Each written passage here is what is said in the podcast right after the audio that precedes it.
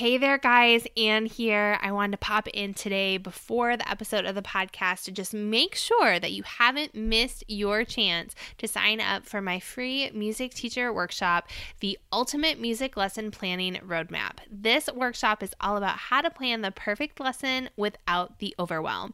And you're in luck if you're listening to this in real time because starting on January 11th, that's Saturday, there are three times where you can attend this super special workshop that I created just for you guys. Whenever I create something, whether it's a free guide or a workshop like this, it's because y'all have asked for it. And that's exactly what this workshop is. So don't miss your chance to register and get those perfect lesson planning tips at anacrusic.com forward slash workshop. I can't wait to see you there. Hey, everybody, and welcome to the Anacrusic podcast. You are listening to episode number 79. Today on tap, I'm talking about the five things you need for your best music teacher year yet. So I hope you're not sick of all of the New Year chat because here we go.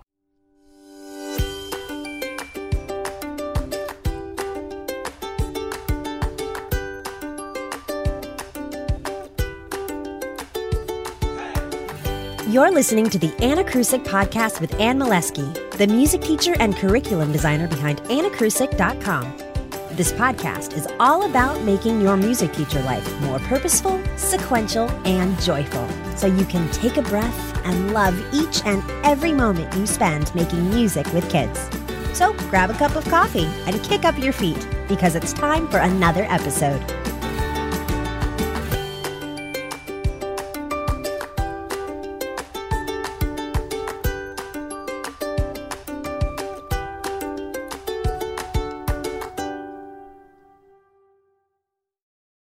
Right, guys, Happy New Year. Are you back in the saddle? I'm sure you are. I'm sure for most of you, it was your first week back, and I hope that it's going so, so well. I hope that you came skipping back to your classroom, skipping back to your kids, ready to make music, ready to make wonderful memories, and ready to keep it all purposeful, sequential, and joyful. But I know that if you are listening to the podcast, you're always looking for a couple of tips and tricks to make your music teacher life even better. So you came to the right place today because I'm I'm going to share the five things you need for your best music teacher year ever.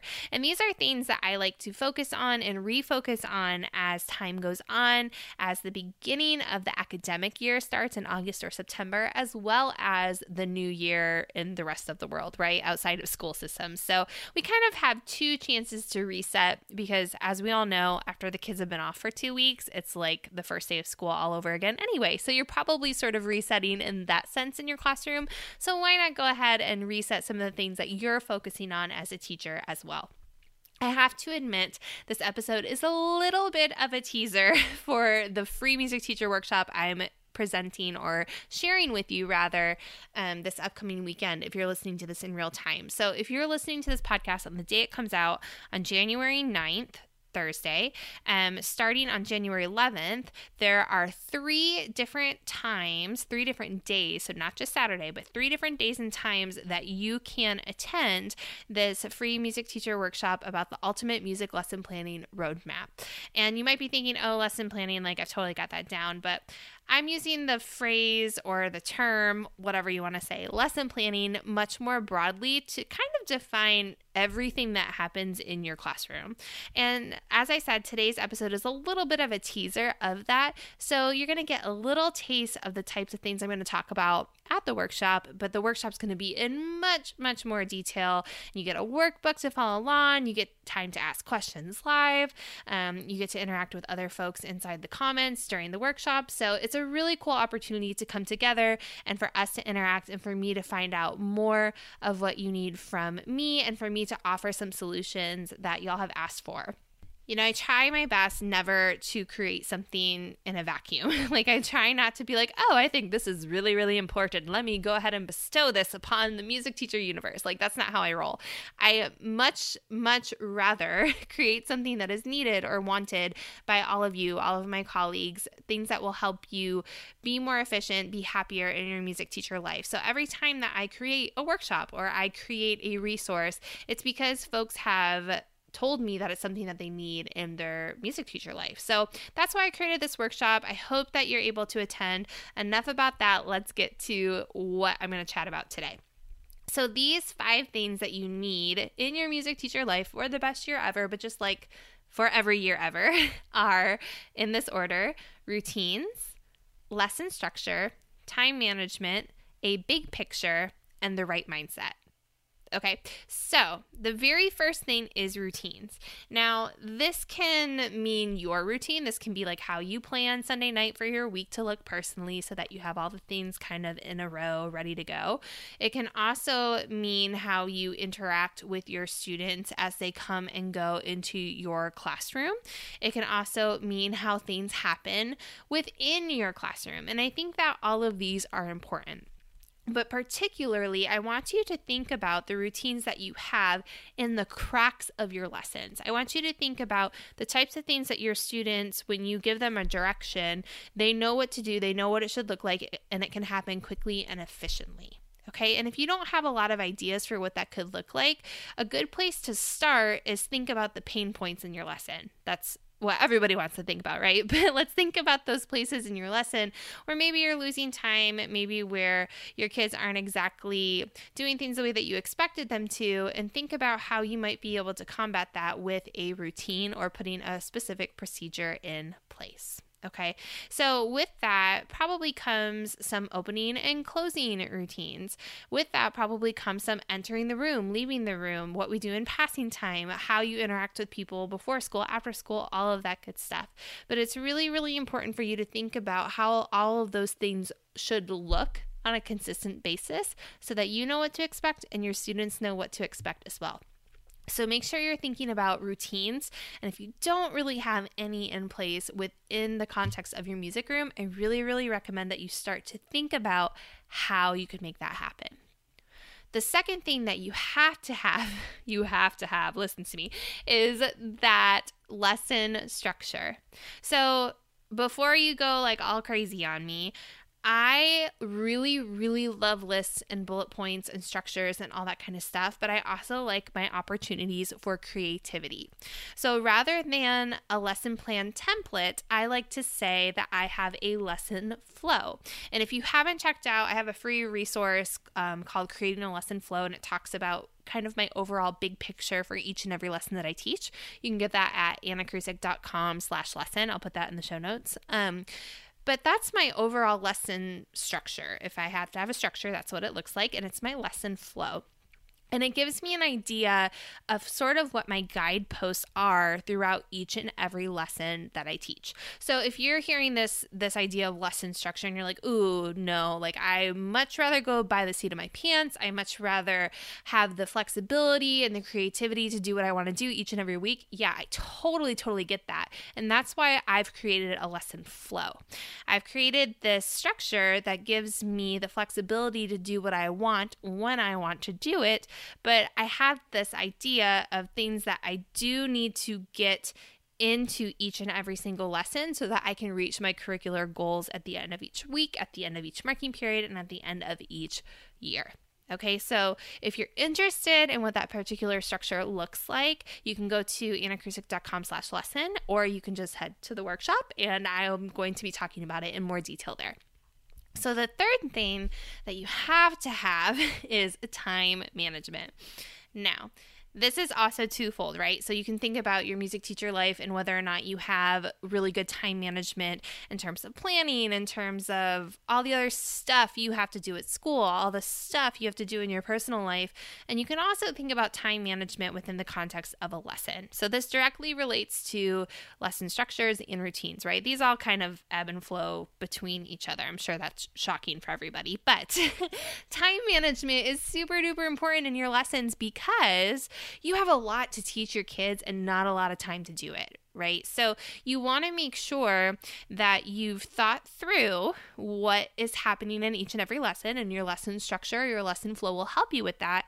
But then you also want to have some idea of what it looks like in terms of timing, in terms of how long each step of each activity of each section of your lesson is going to take. And it might sound like overkill to plan some of those things, but it's really, really essential that you have an idea or you've at least processed out what each and every lesson should look like to the smallest detail possible that you can. And then what happens is you get in the classroom with kids, right? And it might feel like all of it goes out the window, but the fact that you've processed each and everything that you're going to do and you have a rough idea of when you need to be moving on or when you'd like to be um, kind of flowing into the next activity will be really, really beneficial to you as you're in the thick of it. Okay, so you want to have a really, really strong idea of what that time management looks like inside of each and every lesson. And you also want to have a good idea of what time management looks like in terms of concepts, in terms of, well, how many weeks do I spend on this and how many um, lessons do I do that? And all of those things before you feel like you can move on to the next bigger goal, right? Because everything that we teach is cumulative. We have this spiral staircase of curricula, everything builds on the concept before it. So you want to make sure that you have that strong foundation with each and every concept that you're building and so you want to make sure you give it enough time. You want to make sure you do your due diligence, but you also want to make sure that you're being efficient. And that's really, really important. And the last thing I'll say about timing is that not only do you want to make sure that you are reinforcing learning for your students, you're giving them tons of opportunity to be creative, all that good stuff, you also want to make sure that they are engaged. You want to make sure that your kids are interested. You want to make sure that they are not looking at the clock waiting for the next thing to happen as well, right? Like you kind of want time to be this ominous thing in your music room, except for you who is managing the time. but you want your kids to just be totally immersed in what's going on. And if you have this time management, if you have this idea of how each and every step flows from one to the next, you can definitely create that for your kids. Okay. So, the fourth thing that you need to have to make this the best year ever is an overall picture.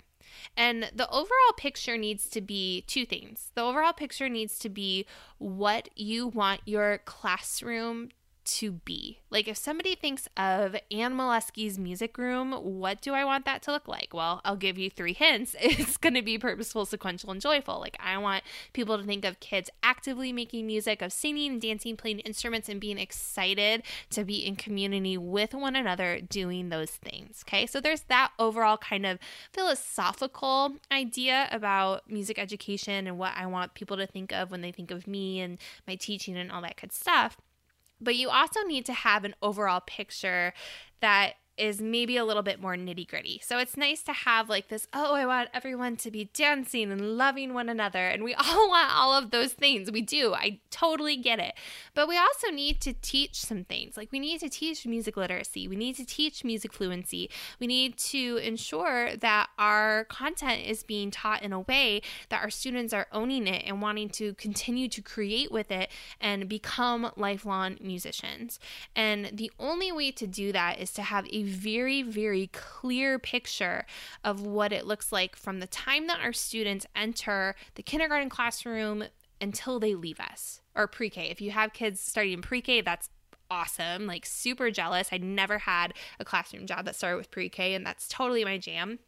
But that's not the point. The point is when they come to you in pre K or kindergarten, you have an idea of that foundation you need to lay. And then all the way through fifth or sixth or seventh or whenever they leave you, what does that look like? What concepts do you want them to be able to make music with? What things do you want them to actively do in the music room to show you that they have ownership over all of those things? And what's kind of the order of events? What needs to happen first, and then what can happen, and then what can happen, and all that good stuff. And you know, that's a really tricky thing to to get into for you. There's lots of awesome models out there. I can pick up any book on my shelf, any of my curriculum planning books that I have, any of the things that I've learned in my trainings or in my court graduate courses that I've taken and have a really, really awesome model that I can place on top of my classroom or that you could place on top of your classroom and try it out. And from that model, you'll start to realize that there's things that work really well for you and there's things that don't work as well for you. And maybe you want to borrow from this place and maybe you want to borrow from that place. And there's just specific things that will work for you and won't. And the only way for you to figure that out is to stay really true to who you are as a teacher musician and stay really true to the situation in which you're teaching because teaching is time bound, situational, and always changing. And so, whatever kids you have at whatever school you have in whatever community you have at this time is going to dictate what that overall picture looks like. Okay, so if that all has your head completely spinning, I want you to go ahead and take a breath because if you feel like that is just a really daunting task, um, I have a little something for you inside of the workshop. So make sure you sign up for it and come with all of your questions, and we will talk through some of all of that. Not just some of it, we're going to talk through all of it. Okay. So, the fifth thing you need, especially if you're going to be coming to the workshop, especially if you're going to be collaborating with others, which I hope you do, that could be number six. That could be your bonus thing that you need for the new year is collaboration. But the fifth thing that you need is the right mindset.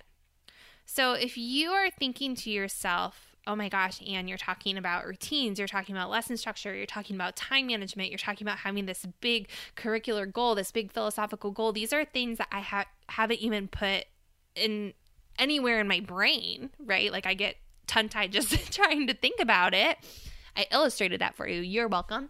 Then it's time to have a mindset where you want to get away from that hamster wheel where you want to get away from just trying to always just get through the next day, get through the next class, wait for the bell to ring at 3:30 so you can go home. Because yeah, I get it, you guys. I know that music teaching is a job, but you're listening to someone right now who loves what she does. I'm talking third person. Love what I do each and every day so, so much. Like making music with kids and sharing it with all of you brings me so much joy. I can't even begin to explain it. And if you don't feel the same way about going and teaching music to kids each and every day, we have got to make a shift.